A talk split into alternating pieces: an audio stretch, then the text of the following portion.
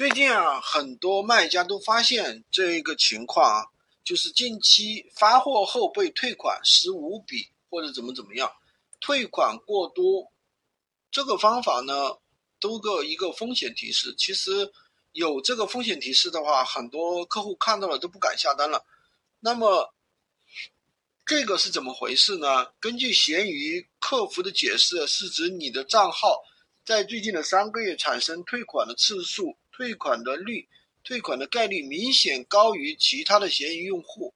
为了提醒买家的一个购物体验，闲鱼呢才披露这个数据。其实，但是呢，这里面有一个最大的一个问题就是什么？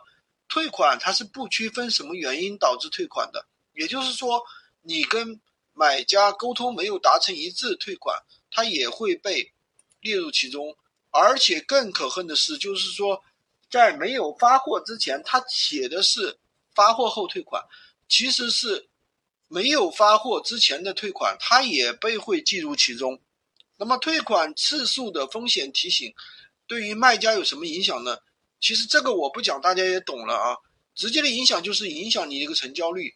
作为买东西的人，看到这种风险提醒，肯定就会心存疑虑，根本不可能去买。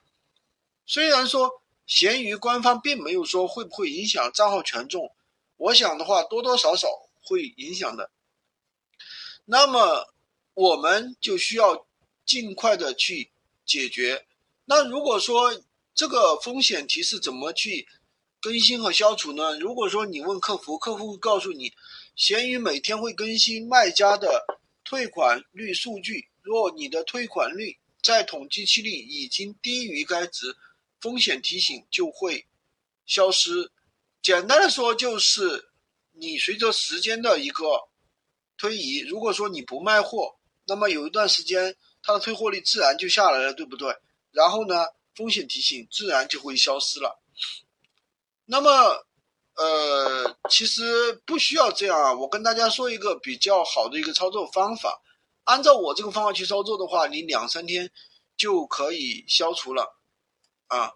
那么具体怎么操作呢？啊，就是一个比较简单的方法呢，就是我们说的一个啊，我跟大家说一下啊，就是我们有一个 S 单的一个方法，S 单。S 单什么意思呢？就是说，那么它不是算的退款率吗？对不对？那么退款率等于什么呢？等于退款的数量除以总单量啊。那我们可不可以把总单量给增大呢？对吧？